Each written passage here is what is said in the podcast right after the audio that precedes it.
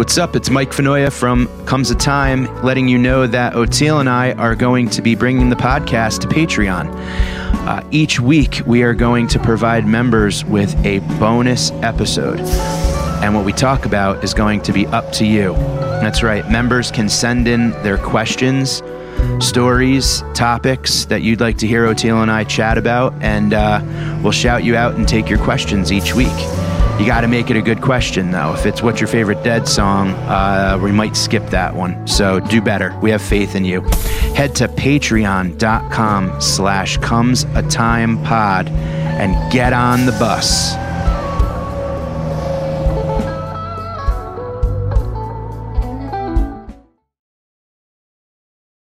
Hey, welcome to Comes a Time podcast. I'm Oteil. And I'm Mike. And today on the pod, uh, Oteil has his new chair, and we have Ronny Chieng, the international sensation. Uh, such an unbelievable comic, sharp writer, hard worker, good friend, and uh, he joins us for. Went super quick. I mean, this one was like it blew by, and I felt like he kind of interviewed us a little bit. he did. He want. He's like, I want to talk about more music. Yeah, isn't it interesting though? Sometimes, like this is a perfect example of like the world that we live in, like the dead community and the jam scene and the living for live music kind of way that we operate. Not everyone does it, and like I don't. I rarely talk to people who who don't and then it's like wait so i don't really understand like what's shakedown again? And it's like oh my god. I can't believe it reminds had- me of when, uh, when we went to india to pick up our daughter you know st- some places the smaller towns were crazy and we had to go get some form the ds 365 14 or whatever right? And so we get there and it's like a government building but it's that's not where we go. It's this like shakedown street outside the government, but there's just like wow farm animals and tents. And then there's this guy with like a dilapidated printer, a dilapidated scanner, and a dilapidated laptop. And that's the guy that's going to give us the form. And so the lady taking us around, I knew said, This is probably a little weird for you, isn't it? And I was like, No, it's not weird. yeah. you know, so I tried to explain Shakedown Street to her. And she had just come from America. I was like, This is exactly like my whole life, actually. Yeah, yeah. And then a guy rolls by on a cooler on a skateboard selling uh, two for 10 beers. Three like a dog goes by. Like, we got this. Catching a frisbee that was never thrown. Dude, your chair, it, you look like an, you look like, like a, like a, a villain or like a, I don't know. It's so kick ass. Show us that chair. That's, that's so neat. It's uh, it's my uh, a, a good buddy of mine gave me this for wow. my birthday. Yeah, dude. And my studio is I got some studio space now. I'm not going to show you all of it till I get my drum set up. In that chair, you look like you're always going 100 miles an hour. kick ass, dude. I love it. You look like you have lumbar support and upper shoulder. Like, and you yeah. can actually uh, go to sleep in this thing if you nice. So when I start telling stories, you could just zonk. Ronny's the shit, and uh, again, this is someone who I would love to have back because the or we need to start making these podcasts longer, Oteil, because it's we we barely scratch the surface, you know. Um, I know you have to go to the bathroom usually after about an hour or so, but I know what the just go to the bathroom and let's and come back. We'll just keep going. Why do I piss? Am I at that point already? Do you not have to piss all the time? I have to piss like every hour.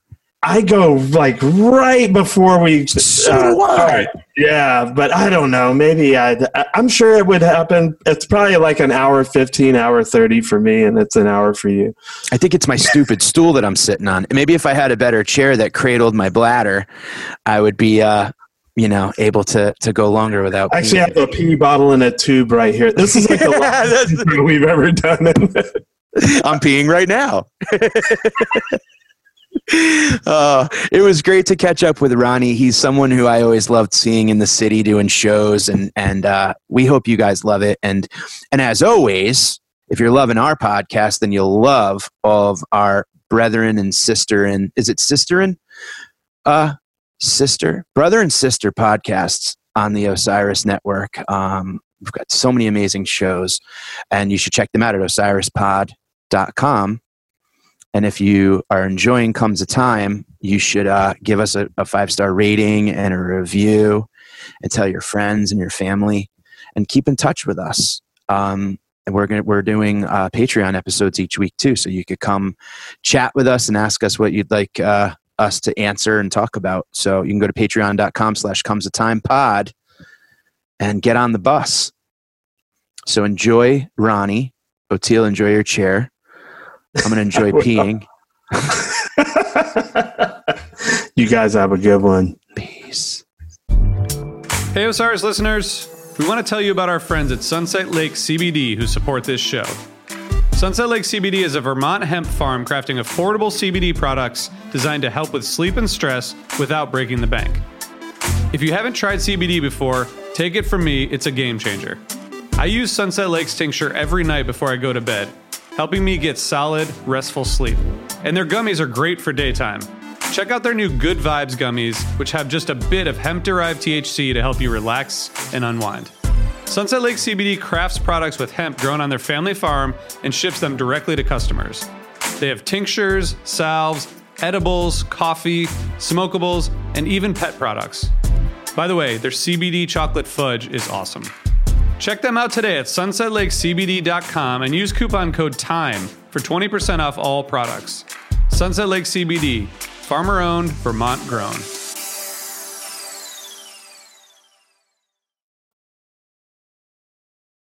Comes a time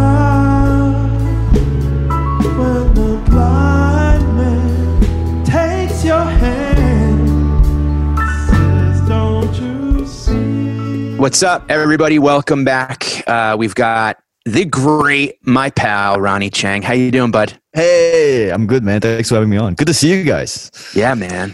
So happy to see you. You're uh, you're back in uh, in the Apple, huh? You're in New Yes, York sir. City. Yes, sir. Was away for um, five months, give or take five months. Uh, not entirely by choice, uh, but um, uh, I think I I really lucked out, and uh, I kind of skipped the worst parts of what was happening. And uh, I'm back in New York right now, and uh, I gotta say, I mean, I don't know if I'm being naive, but the the vibe is is pretty cool. You know, it's much better than I thought it would be. When you read the news from outside America, when you see the news, it's like end of the world. like it's not every day is like uh, this thing is over. But then you you, you know when you're on the ground and you you can feel the vibe of the people in the city, and it, it's it's a lot more hopeful than than what's on Twitter. So Well, of course, everything.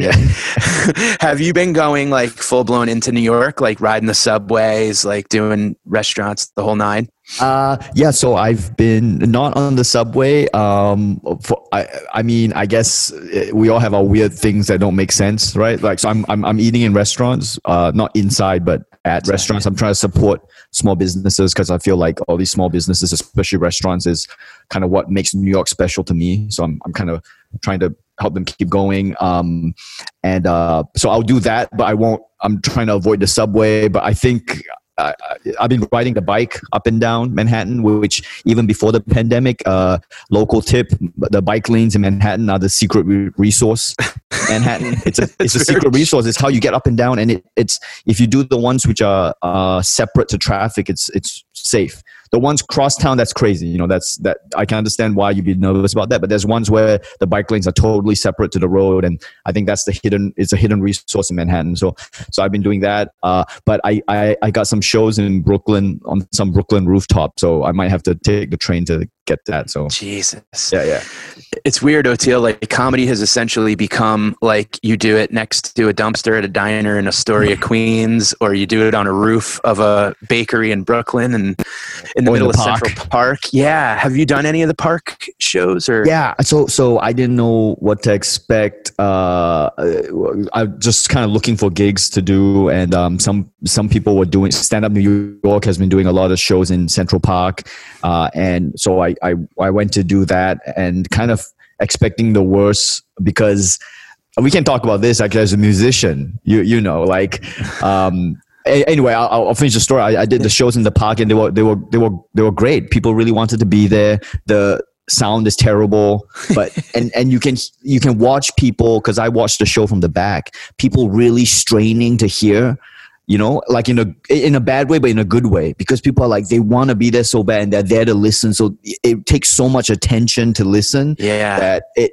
in that sense it's a little bit you know it it th- that's that that's like a good thing I think because normally when you perform in a park, as you know, I've done music festivals because in Australia and the UK when we do uh, comedy in in the UK, there's this real culture of music festivals, outdoor music festivals, and there's a culture of doing comedy at these music festivals It's hard. and and I, I think this is a Paul F. Tompkins joke, but it's like there's something about music before comedy that gets makes people happy and in the mood. There's something about comedy before music that makes people lose their minds and go crazy, and people get angry because they're like, "We're here for music. We're not here to listen to this guy," you know. And so, it, it, like sometimes at outdoor music festivals, trying to do stand up comedy is a crazy proposition, you know. So Wow. Um, we're having. Hang on, uh, Ronny. One one quick sec. I guess Oteil's kind of frozen. Can you hear me? I I can see Oteil. Yeah, he's not. Yeah. frozen. Oteil, can you I hear can't see Ronny, but uh, Eric is saying it looks good. That he's good. Now Yeah. you came back. Now I can see everybody and Oh, everybody's all on. cool. Yeah, because you, Yeah. you you looked so serious, Oteil. Yeah. Well, mine just mine completely. Everybody went away, Oh, and it really? like, okay. and then it came back, but you were frozen and Ronny was gone. Well, that's now I the can world. see you guys again. this is the perfectly imperfect world we're living in And now. Everything is weird, man. It's just getting trying to do these things and talk to people. I, in the beginning, you know, Ronny, I, I didn't really. I got asked to do a couple of Zoom shows, you know, mm-hmm. and a couple of them were for charity. And I did I, instead, I kind of followed the path of the musicians that I love, where I said, "Here's a really crisp video."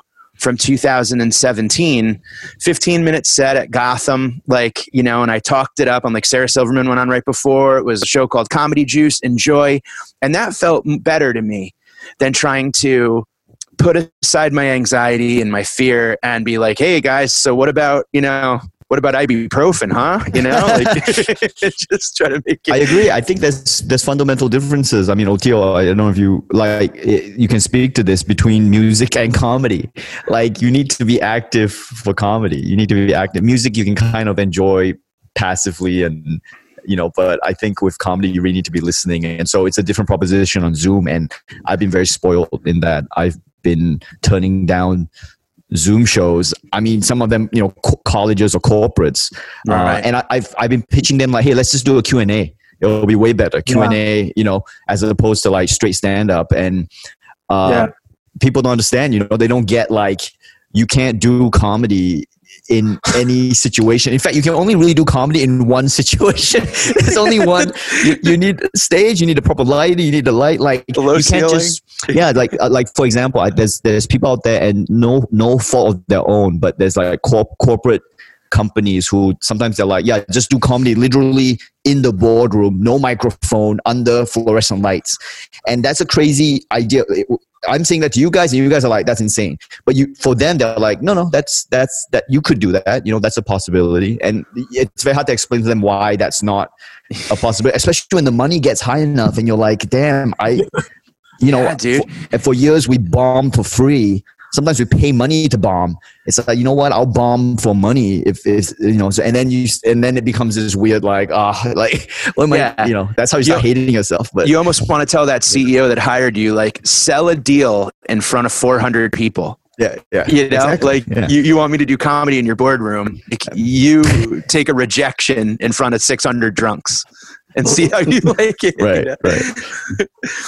No, Music. Music Yeah, or is something that, like, yeah, I mean, I mean, Oteil, what's the what's the worst like music gig if there is one that you've done where you had to like You know, kind of the depressing ones for me always like, and these are way back in the old days where you're playing like somewhere that is, there's not really, they don't care that you're there. So it's like a sports bar.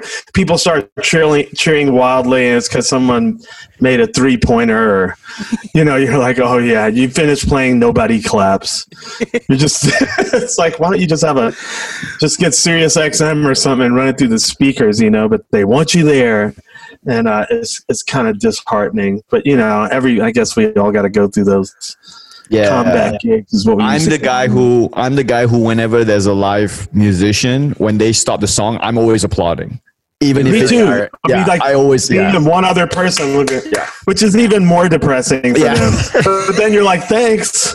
You know, And then that musician's coming up to you after the show and talking, and it's Mm. like, listen, I was cool supporting you, but I don't want to talk to you. yeah. Well, we were talking uh, earlier, Ronny, just about how like the going for it, and how like the you know when the time comes to like you know I'm putting all in, I'm going for it. One thing that Oteil, one thing that's cool about Ronny that I love so much, we'd always run into each other at the clubs, and he would always just like applauding that musician. He would always ask me like, "How's everything with you and your wife? Are you guys doing okay?" Because he knew we lived separate. So like when comedy started for me, I had to like go all in and she went all in on her career. And i explained one day hanging out at the cellar to ronny just that like we were living separate supporting each other seeing each other when we can. And i mean years later every time i'd see you dude you're like how is everything with your wife? How's everything with your wife? Because you got it. You kind of went through the exact same thing. Yeah, yeah, yeah. I I went through the exact same thing. I think um I st- like as long as you're a live performer, I think you always go through that still. I mean, I think I'm lucky that uh I feel like the name of I feel like success in comedy for me just meant being able to control my own schedule. If I was able to control my schedule, I I, I felt like I made it, you know, like in the sense of like I don't have to be on the road for two weeks at a time. I can do a weekend and come back. For me, that was like that was the measure of making it right. And and and so I feel like I'm I've always worked towards that. Um, being able to do a venue and come back for a weekend just because of that because um i uh, me and my wife uh, like uh, yeah we you when you're starting out and you're hitting the road really hard and um even when you're not hitting the road you're out at night you know so we we all get it live performers you know our hours are completely uh mixed mixed up and i you told me about it and so i would ask but i always felt weird because I felt like it was such a private thing. I didn't know whether I was like prying, mm-hmm. but yet I knew if anything would be on your mind, it would be that. You know what I mean? That would be the biggest like Yeah. thing on on your uh uh if anything was troubling you, I feel like that would be the thing troubling you. So it was like weird to like bring it up and I'm glad you didn't think I was like prying. I was trying I was trying also not trying to be like, you know, all gossipy about it. Like, hey, so what's the deal? You know, it's like, yo, is everyone okay? Like and and with guys as well, it's like you don't even need to you, you can either just say like, ah yeah, it's this and then we know we don't even need to ask you know what i mean or Yeah, like, totally, uh, dude. you know we don't even need we don't need to ask any more details we go, oh okay i get it you know just a look just a look Yeah, is, is enough yeah, sometimes yeah. on the contrary i kind of was like I, I and I think I always said thank you because I I was happy that you were asking. I, I I love that. I mean, there's so much when you're at a comedy club. There's so much hollow conversation that you're having with so many people. You know, what have you done lately? Who who have you signed with? What are you pitching? But and you're like, you seek me out, and you go, "How's everything with your wife?" And I'm like, "Cool, man. We're having a real conversation. Wow, we're two yeah, actual humans here." You know. yeah yeah it could go either you can see how that could go either way you know if if i ask uh, so what's so what's going on you guys and um yeah and uh i get it because you guys were staying separate places i mean Oteil i don't know you you were uh, like you you on the road as well a lot and did you manage to God. yeah I mean, at this point, I'm like you, where I can. It's like my I'm home more than I'm gone, or I can I can have a lot more freedom to choose. You know, and my kids are really young, so I want to be home a lot more. But you know, it, yeah, it's rough. They should they should do. Uh, they talk about basketball wives and all that stuff. They should do musicians and comedians' wives because that's a it's a hard thing. i was I imagine a lot of people are having a hard time now actually being together all the time.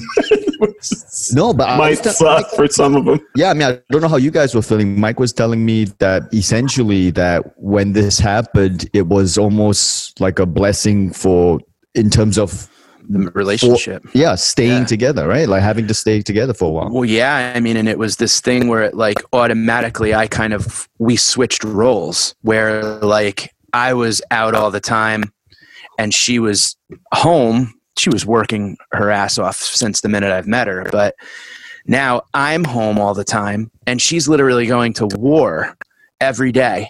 At, and like she doesn't know like the hospital just kept getting more and more filled and I'm home and I'm trying my best to like hide my anxieties and be cool and make sure that there's food ready when she comes home and all that. And like I became the homemaker, kind of, sort of. I did an Yeah. awful job, but it was still just this thing of like the roles changed. And now that things are a little bit calmer and we're both kind of used to this new normal, new way of living, we're spending time. It's like we're dating again. Like I'm sitting down by the, like we build a fire and we're talking about like just stuff that about ch- our childhood and high school and exes and fun stories and our first jobs and it's really neat like i think that might be one of the good things that happened about all this was it forced us to just kind of look around at the people that we love and be like oh yeah that's why i love you you know Yeah, yeah. Oteil, did you um did you were you like uh on tour and you had to stop the tour when when the pandemic came out broke? No, we had a we did have one show which happened in New York the day that they declared it the epicenter, and a bunch of us got sick at that show, and madison after we went back home. But I did have a tour coming up, and that was canceled. And then the whole rest of the year, like this was set to be my biggest year, you know, and uh, wah, wah, wah, but you know, it's happening for everybody. So Yeah, I mean, just- I, I can relate because I, I had a big tour planned and I'm coming off a Netflix special that um I, I I felt like the from the social media response I got, I felt like I my special kind of moved the needle a little bit. So I felt like I was gonna draw a bit more. And you know, the the ticket sales were were showing that, and then I had to kind of cancel the whole thing. Um, well, I moved it to next year, you know, but I, I don't know. I just uh, uh, something about uh, like I, I don't know. I was I wasn't that upset about. I don't know wh- why. Uh, maybe it's because I had the. I feel like I released the album I wanted to release, and I said what I wanted to say, and I'm glad I got it out there just before the pandemic, and so.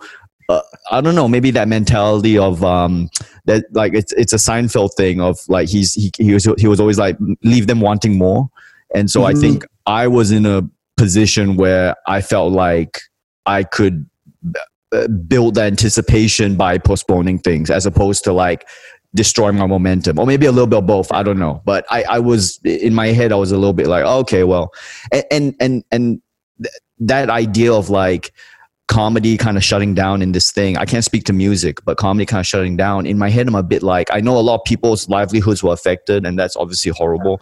But in terms of culturally i feel like yeah i think there was too much. I think let it slow down let people miss it. Give people a chance to miss it you know? If we if the businesses can survive and i know the club owners so i don't want to i don't want to be you know uh, uh, Yeah. insulting them because their livelihoods are literally at stake. They put their necks on the line to open these clubs.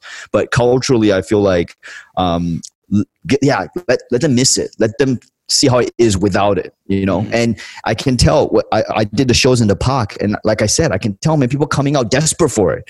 Oh we're in the park like risking death in, in this park with, with no with bad sound systems and people were like straining and there's like planes flying overhead and there's dogs and babies and people are like shut up like telling the dogs to shut up because they can't hear the you know?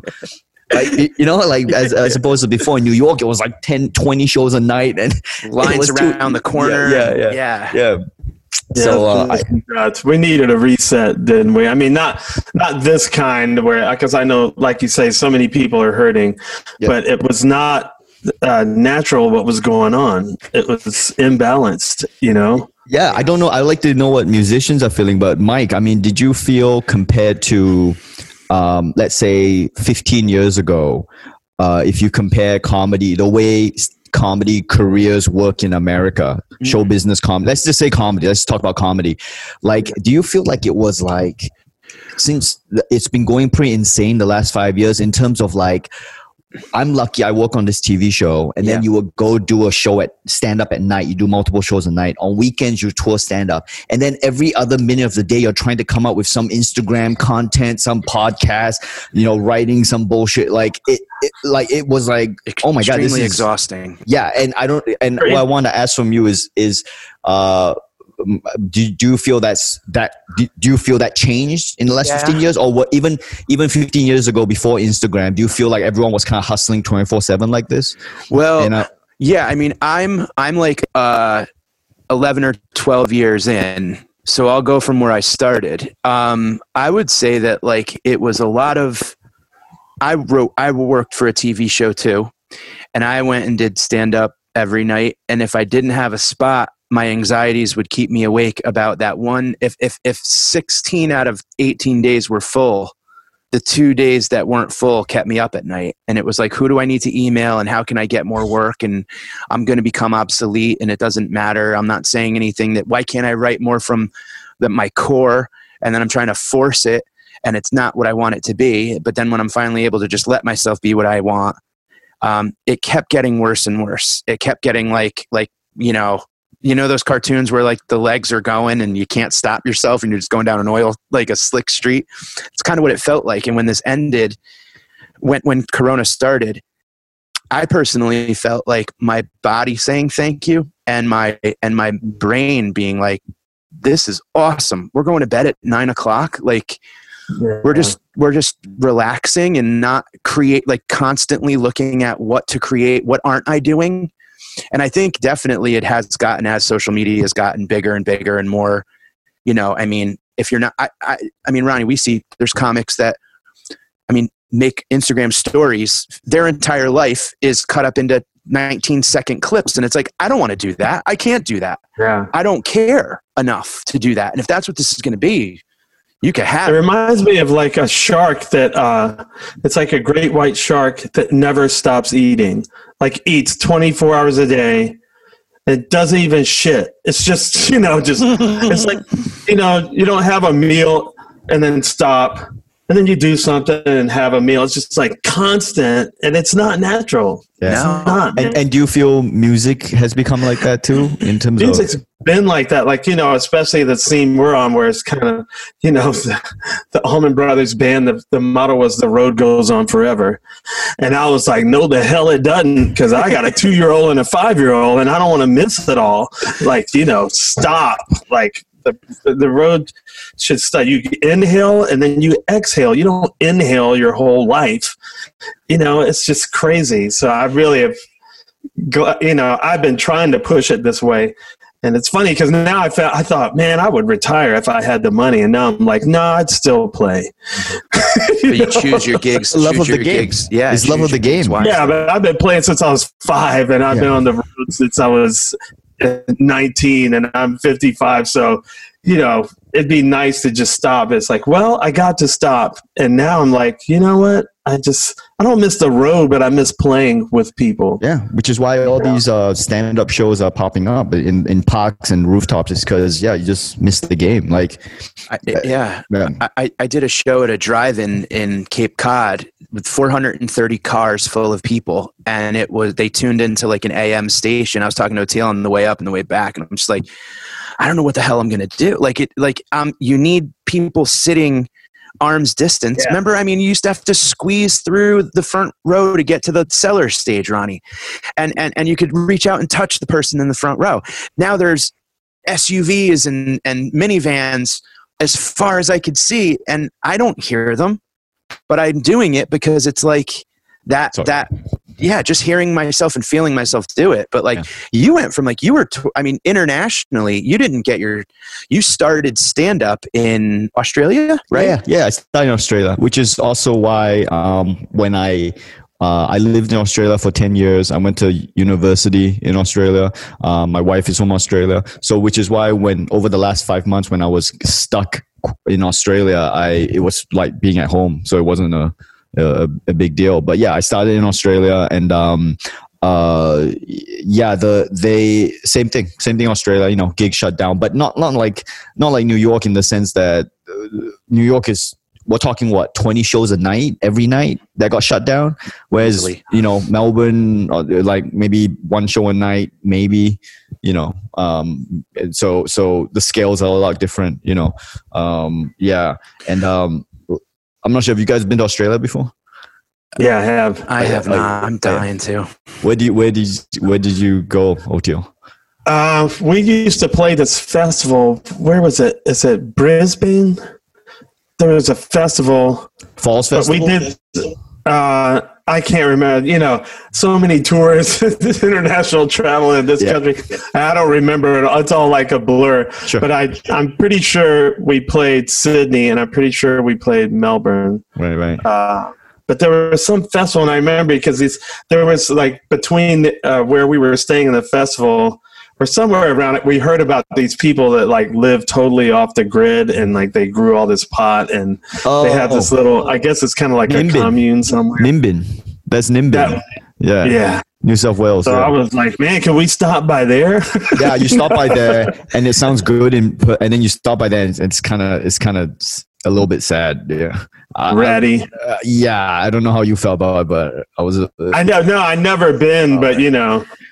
Uh, Shakedown Street on in Grateful Dead land can get pretty Yeah, ratty. So Shakedown Street is when you go to a Grateful Dead parking lot, the fans take over the parking lot and we make one main road where all of the vendors and all of the cooks and all the drugs are dealt and people meet up and it's like it all just kind of organically occurs just Right. and every single parking lot at every venue they play right. it just the first people get out they lay out tarps they pull out the jewelry and the t-shirts and and it's yeah. this roving community Yeah. of gypsies and it's kind of like you know going to to a concert half the experience is the parking lot Right. you know? That's so that's so in, intense for me. Like because um I I love music like any normal human, but I I'm very much out of the music scene. So stuff like that, like the Juggalo scene or the Grateful Dead scene or the Phish scene, like Yeah, these yeah. these bands that have these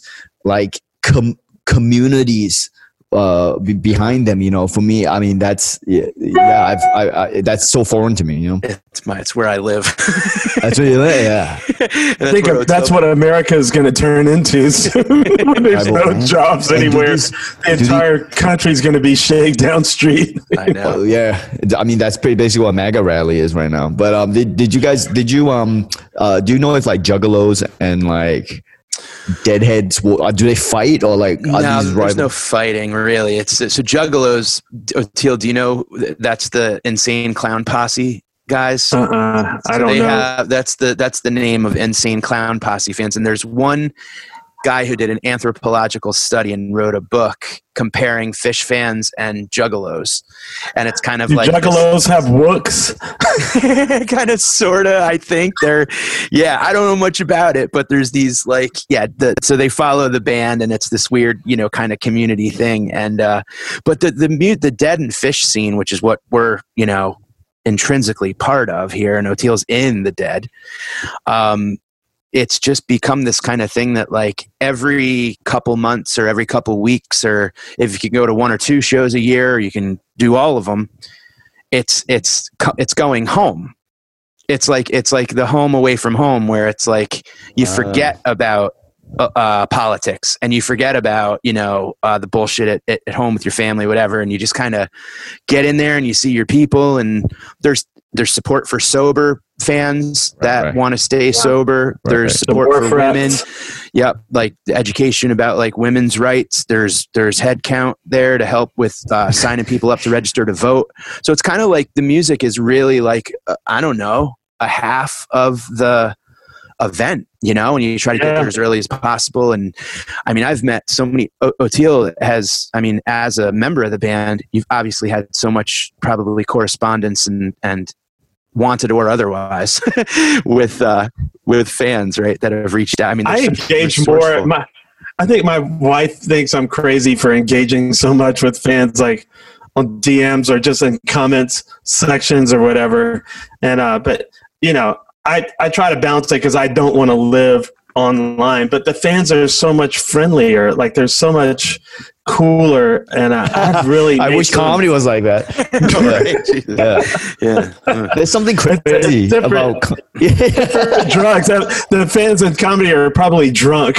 And not that ours, not that ours aren't, but you know, they're more tilted toward the mind expanding transcendent stuff drugs. Yeah, so it's a it's kind of a different mindset, you know. I don't know. Yeah, I wish I I wish I knew more about what it was like as a musician um, to get fans. I can't speak to that, but with comedy, I just I. I, I'm just speculating here. I feel like maybe it's because it's so stripped down as a as a uh, performance art in terms of your just just your voice, right?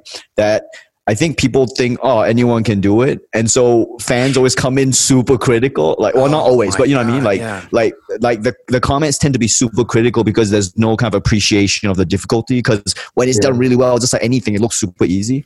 Whereas I think with musicians, I feel like you look at a guitarist or a, a drummer or bass player or, or singer, and you're like, yeah, I can't do that. so there's like there's like this humility that comes when you interact with you know when you comment about it. There's immediately this humility come. I don't know. Maybe maybe musicians feel differently. Yeah. sometimes we get some pretty harsh, you know. It's every once in a while you have to go, why don't you fucking get up here and do it? You know, like I won't, I won't, but you know, I always go back. They, we have our critics for sure and trolls and all that, but I always go back to that Leonard Bernstein comment where he says, I've been all over the world thousands of times, and the one thing I've never seen is a statue of a critic. yeah, that's great. I love that, and I, I and Mike knows I'm all about that. I I know, literally I know, I love it. I every love it. I'm just shouting down these, you know. And and one thing, one thing um I I did over the pandemic, which is kind of related to this, is I deleted Twitter from my phone. Yeah, Life life Yes, changing, life changing. life changing. Just did it with Facebook.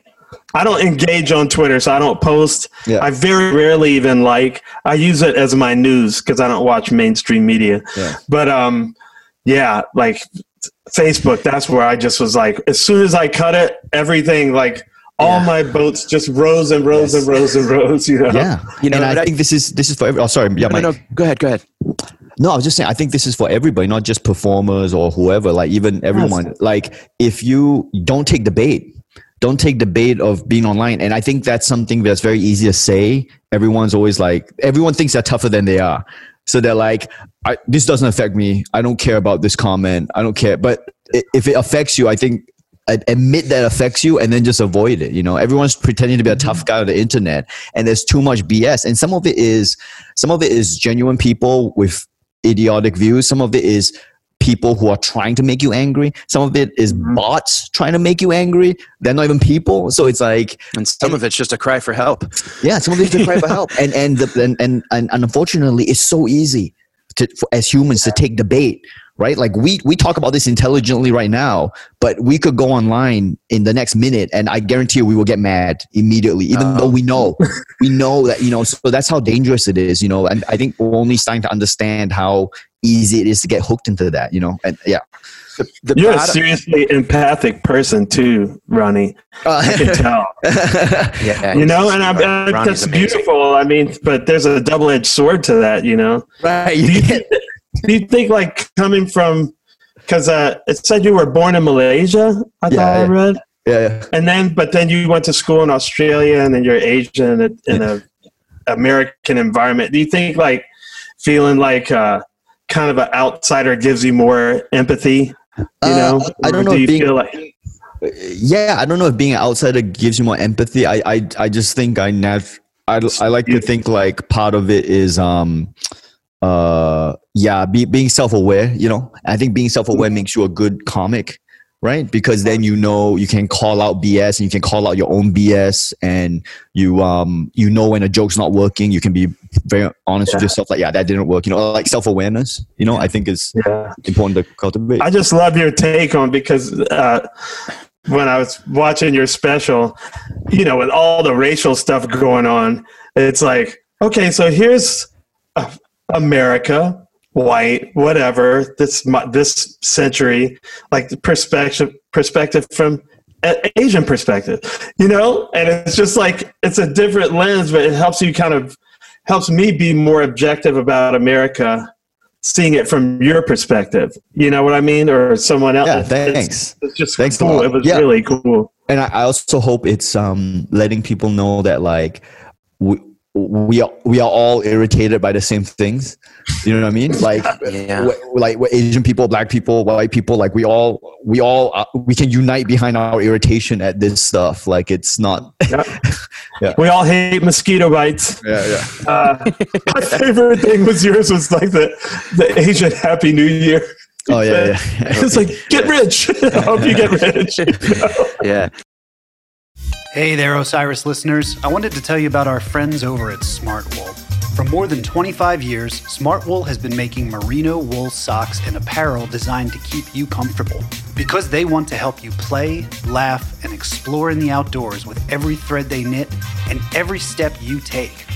Because they believe that comfort sharpens focus and lets you perform beyond your limits. They are here to help you feel good.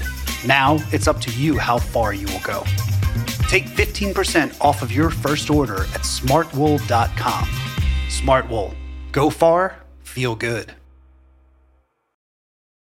Well, and you know what else too? It's kind of like that whole cream rises to the top thing too, Ronny. Because like in watching you do stand up, whether it's new joke night or whether it was a set at the Cellar or wherever we're running into each other, you're extremely disciplined, and it seems like that's something that goes throughout your entire. Like I noticed a lot of the videos that like you're training in martial arts when you're not, you know, like there, you, there, that's like the videos I like seeing of you was like you just after a workout just spent and it's like see that transcends the different things you do and i feel like when you're when you got that like drive and that initiative you're going to make that marriage that's across international waters work. You're going to make that joke work because when you're getting on stage you know that the time you have is important to the quality of that bit just let you know so it's it Oh, thanks, like you man. put 100% into but it's, i mean it's evident you know you watch you do jokes and you know you're saying and nothing against any other comics but there's certain comics you watch and you're like yeah that joke's been that's 17 years old Oh right, right, right. That's oh yeah, you know, I mean, like- I mean, yeah, yeah. Like I, I, I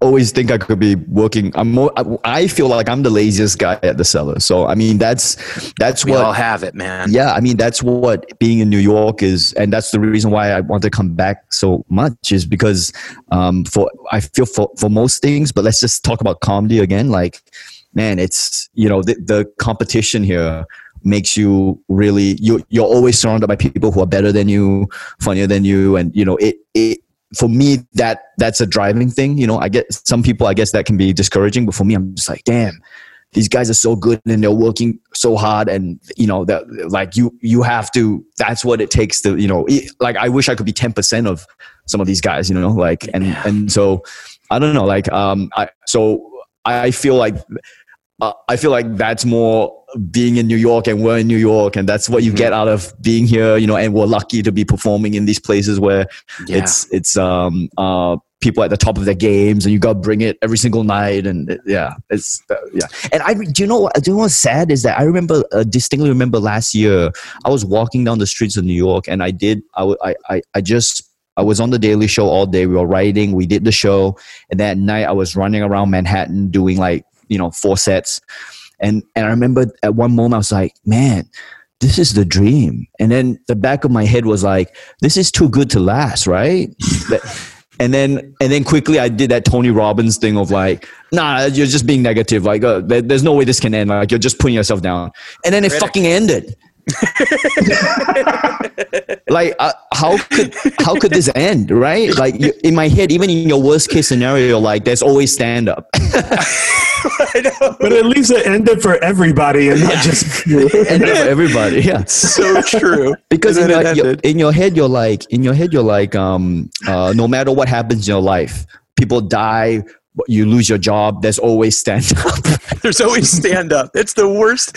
That's where wrestlers go and they can't wrestle anymore. Yeah. That's And where real housewives go and they can't real housewife anymore.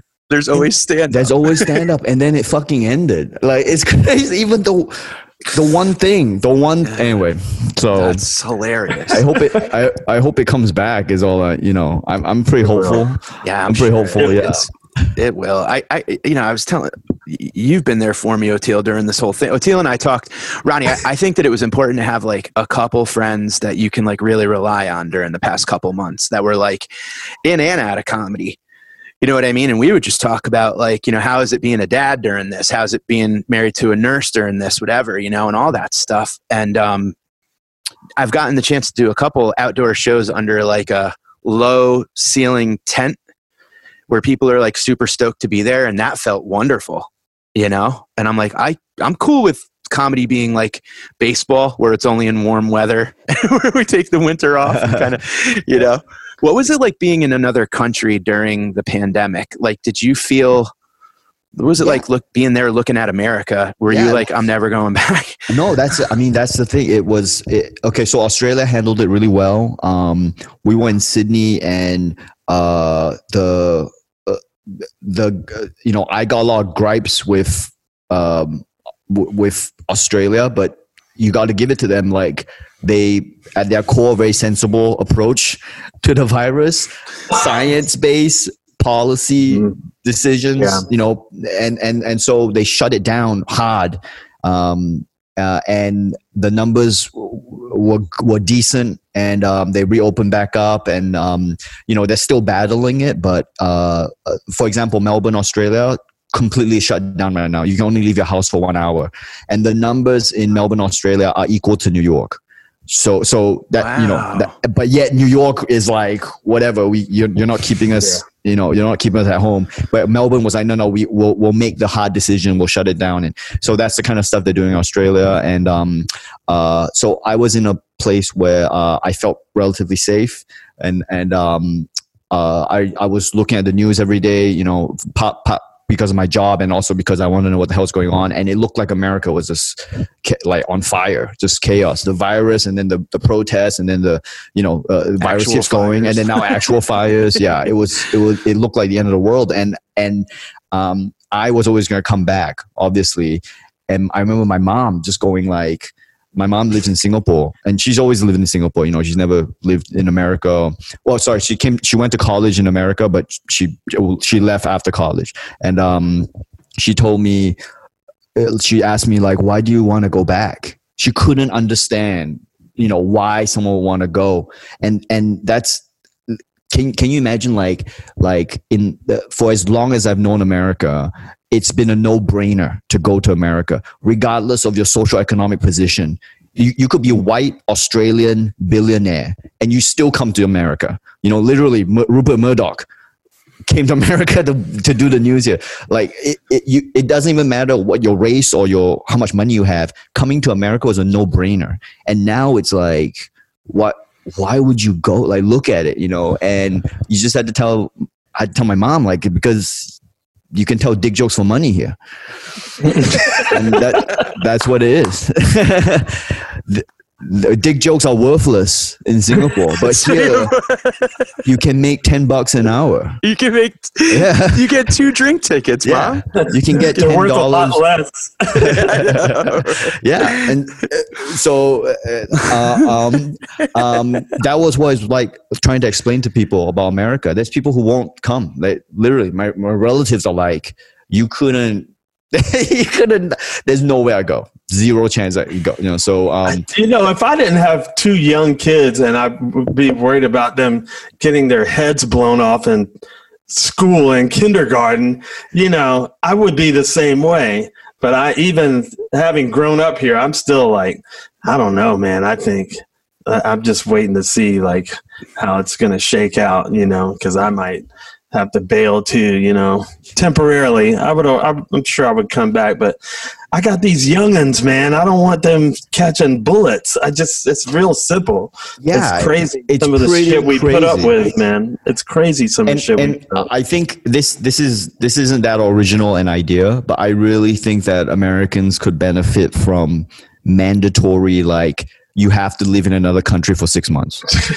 Wow. No, just to, just to see it, so that there's some because I think America culturally has no point of reference for any other country. Exactly. Where, whereas every other country, we we we we get American culture. Okay, we, we don't understand the nuances maybe, but we we see New York on TV. You know, we we see the president on TV. Like we get the music. We watch a lot of the American music. So like we have a point of reference for America, but America has no point of reference for, for anywhere else.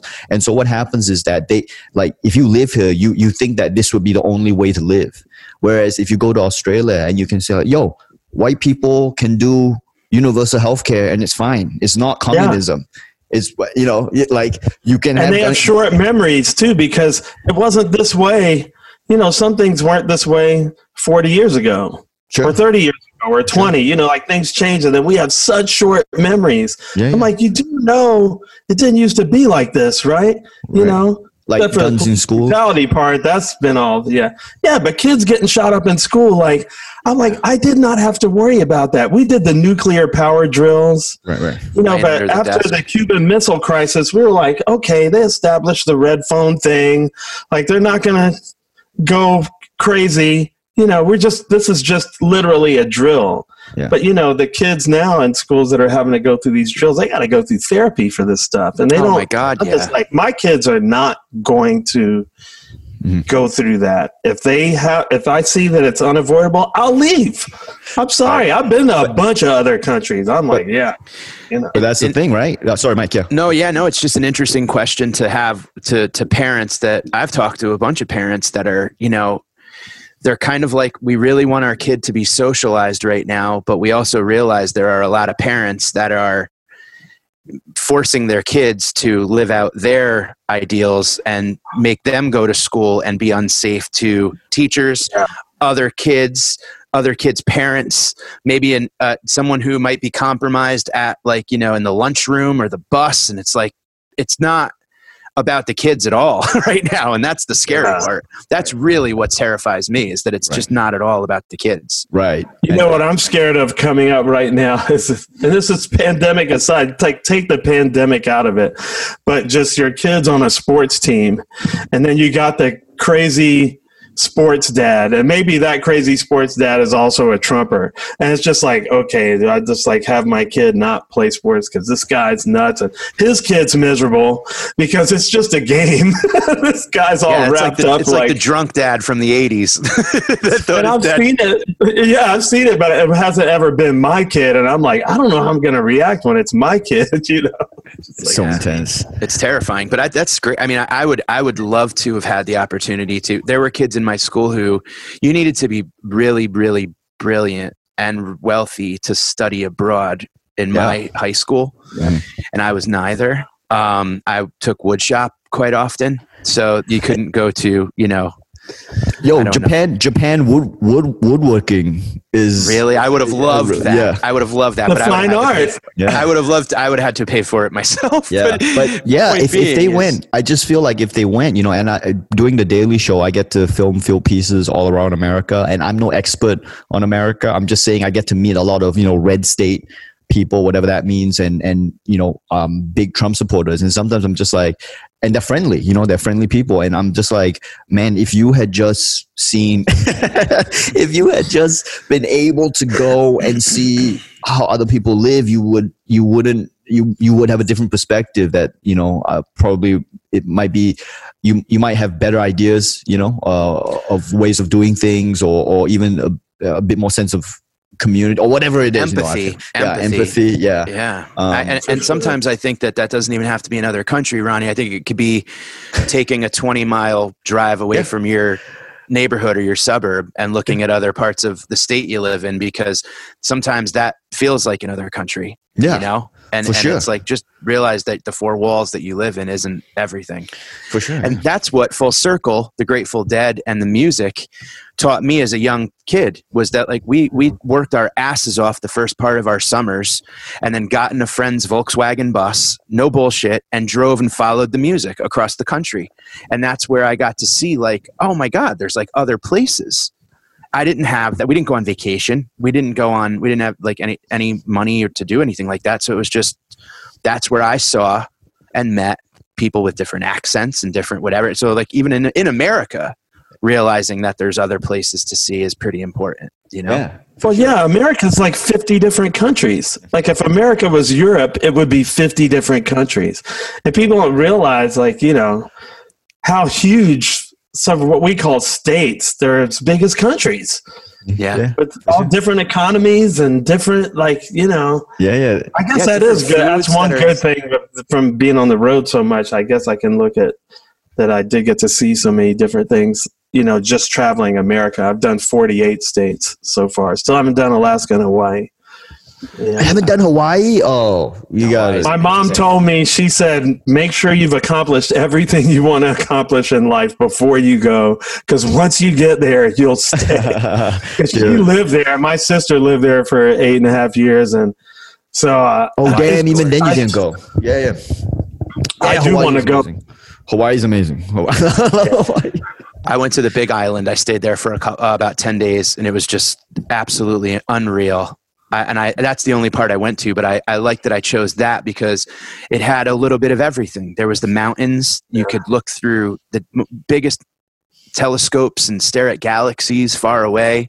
There was Buddha Point where you can look west and, and watch the sunrise and fall with a Buddha statue that was like 300 feet tall. It was the most, it was just the greatest place. Hawaii. The food, the people. Oh, I like to scuba dive too, man. So you know, once I get there, yeah. it's a wrap, dude. yeah and it's it's also it reminds me the weather and the way they the way they do food and the way they build the houses remind me a lot of malaysia and Yeah. it's it's it's still you talk about america being big it's like you're in hawaii you're like man i'm in the middle of the pacific i'm still in america you know and Yeah. you can get all your creature comforts there you know american creature comforts and dude I, hawaii for me was is, is killer yeah I would love to go back. what was what was international traveling during COVID like um, coming back from Australia? Was that bananas, Ronny? Oh, yeah, Did you have to wear a mask the entire time? Uh you you have to wear a mask in the airport and then um on the plane unless you're eating. And then uh we went the extra mile and we put on face shields. Uh but uh we kind of we took the face shields off once the plane was in the air and and uh, the air circulating and um I mean the I think the science behind it is like the airplane filters are like hospital grade whatever already before this pandemic that, that's what they use and then there's a little bit of like well you know you're rolling the dice anyway so like you're on the plane. There's no way. If you're getting you're getting it right? But Mm. it actually felt pretty safe because um uh it, there wasn't a lot of people.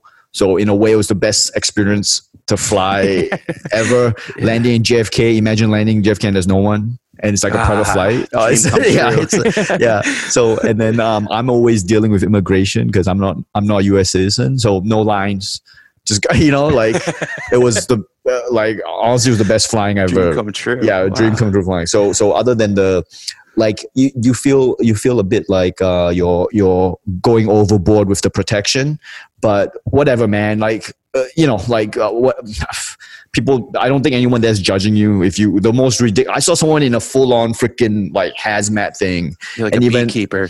yeah like a beekeeper plastic thing. And and in my head i was like this person must have an elderly parent that they're going back home to you know what i mean hope that so. that's you know and and so you know what I mean? Like everyone has a story, and so you're like, yeah, no one's judging. Whatever, whatever you want. Some people were just had a mask, and what? So, it, it, like the thought of looking dumb doesn't apply anymore. you can't look dumb anymore, and you're just like running. Yeah. And so I flew from um, we've and the flights are uh, there's only a few flights now. It's not like before.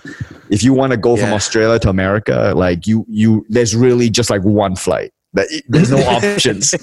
There's one flight, and you It's the you- old days. yeah, you better be happy with a 30 hour, uh, you know, uh, whatever the total flight time plus transit, whatever. Um, and it's going to be going, it's not direct. It's not, you know, you're not going to get the flight you want. And yeah, so that's kind of what it's like, but it's, yeah, it was, it was fine. It was relatively fine.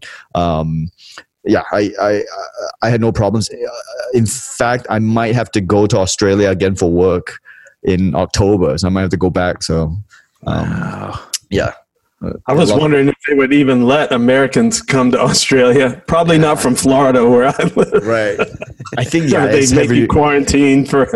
yeah. Oh, oh, yeah, Australia two week quarantine, and and this this again speaks to I don't want to keep talking about this pandemic stuff because I want to talk to you guys about music actually, but but like uh, Australia, two mandatory two week hotel quarantine. The government put everyone up. Uh, military Wow. guard, military security guard, two week enforced, um, and then uh, after about after about three months, when when when people kind of when news of the pandemic is now everybody knows that it's happening, then it became okay. Now you pay for it yourself.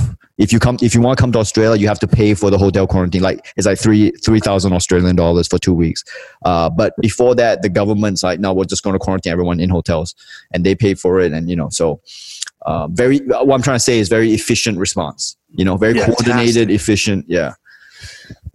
That's Very incredible. much not like what we do. No, not like the. No, there's travel bans in states, you know, and it's like like I was in in the uh, Cape, you know, and I'm driving back, and it's like apparently like Massachusetts and Rhode Island and Connecticut, New England, like this kind of northeast contingency of states has this like ban of you know certain states, and I knew some of the states that were on the list, and it's like, well, there goes that license plate, and there goes that license plate, and it's like there's nobody watching. Yep. It's just a joke. uh, the Wild West for sure, and uh, the, totally the, is. the the same energy that that drives innovation in America, that allows us to create the iPhone, that allows us to create stand up comedy and say whatever you want, is the same energy that makes people go like, I don't want to wear a mask if I don't have to, you know, and Yeah. the same energy in, in Singapore that that prevents people from creating stand up comedy is the same energy that also says, okay, you know, I'm going to wear a mask to protect the community. So it's like pros and cons for sure. It Yeah. totally is. There's benefits to playing it safe, and there's benefits to being bold, and you know, that, and that's what I ride because it's like I'm totally bold. You take my kids out of it, I bring the Civil War on, bring it all on. I will get popcorn and raisinets. I'll be out doing my part where I'm supposed to, and watching it on TV the other part because just out of curiosity, you know. But then the part where the two year old and the five year old wants to play it really fucking safe. you know? Yeah. And I have to put them I have to raise them up, you know. Right. Guys, I'm sorry. I think my aircon guy is coming. Wait. Oh no, do your thing, man. Well, Ronny, tell everybody it, it, before we let you go. Uh, where where can everybody find all your stuff and uh, what's happening? Oh, aircon guy coming in. Uh, so um, yeah, you can find me at, at Ronny Chieng um, on Instagram or tw- uh, uh, don't find me on Twitter. Don't go on Twitter. Just don't do it. Um, just go to the website ronnychieng.com and that's where the stuff is. Yeah. All right. Well, we'll let you take care. Like, be a, a good host. Oh, it's not host. Someone's coming in to fix the aircon. what's the what's on your mask? It looks like you have like l- l- little trucks and. Uh, oh, all Yeah, right. Just, just little trucks. They're trying to get into the fashion scene with the mask as well. I mean, if we're gonna be wearing this, we, we might as well make it look good, right? yeah. I apparently have been doing it all wrong. I had one of those neck things that you could pull up, and I guess now they're saying that's even worse than not even having one. Yeah, I saw that too. I had the same thing. Why is that? The same article. I don't. I don't know. Do you know why, Ronny? Do you know why it was somehow worse? Oh, uh, something like it. It doesn't block uh moisture, which is the main thing you're trying to achieve. Yeah, I I I, I saw the exact same article because I was wearing that mask too. It's like a traveler scarf, right? yeah. And I was like, yeah, we figured out how to get comfortable and look good. I and liked actually, it. we're just we were just making it worse. Yeah. Yeah, and when I had anxiety, I would just pull it over my whole head Yeah. like a little kid. I would just hide. I heard if you couldn't blow a match out through your mask, then it was on the better end, like you were better off it. Huh? So even with the, the I had some of those like I had some tie dye neck things, and I, I just don't like stuff around my neck. So yeah. maybe it's the old lynching thing. No, I'm just kidding. But I, I I couldn't blow out a match through it, and so I thought, well, this is okay. I just didn't like having anything around my neck. So glad to know that. For sure. Before we let you go, Ronny, what is production? What's production like as far as now? Because like with the show that I, with the Jokers, that was kind of like you know we had to put the hold on everything. What's production like these days? Are you guys doing? Are you in studio? Are you? Yeah, so we're not in studio, and um, we're just like um, we're working remotely. Everybody's working remotely, and and credit to the show, they figured out how to do it within two weeks. Yeah, they figured out how to, you know, they adju- they adapted so quick, and that's how you know resourceful and talented these people are. And we just started working, um, uh, doing the entire show like from our own homes, even filming. So we would get Wow. equipment and just film ourselves, and and and we send it to the editors, and and they would edit it. So that's kind of what the Daily Show production has become. Um, and we're a little different because we're a daily show, so we have to make the show every day, and you know, so so um, uh, that was kind of like our schedule anyway. Um, and uh, uh, with like, I, I've also been lucky to be part of like on-set productions because in Australia we reopened, and uh, on set there it's like um, everyone wear mask, cut down the entourage. You know that no no fifty agents for no just cater- yeah, just catering and yeah catering is now individually served like Yeah. you know um very strict like uh uh, don't um, um, uh, people they hire people to enforce the six feet distancing. So I don't know if you've been on set before, but there's usually a lot of like uh, assistant directors yelling at you anyway about where to go. And so now there's like more people yelling at you to like you know and it's kind of necessary because you put all these measures in place wear a mask do this do that. Within within three hours everyone kind of gets lazy and forgets. So you need people who don't give a fuck and who are just like yelling at you. So Yeah. you know i get it. Like um, Totally. yeah so so that's kind of what production looks like i think right now. And honestly i was like the fact that we're in production is a miracle so I know. yeah. I can't wait to get back. yeah yeah But thank you so much for hanging, dude. I know No, you got no, a busy no. day. no problem sorry I, yeah it's, it's like murphy's law everything started happening when we were on the podcast but uh it's nice to meet you Oteil and good to see you again mike Yeah, hope You to, uh, too, man. we'll have you back soon and we'll uh, catch up. yeah let's talk about music next time jesus Would love to. Yeah. you got to do your homework. yeah yeah thanks a lot All right. Later, everybody. Thank you for listening. Peace.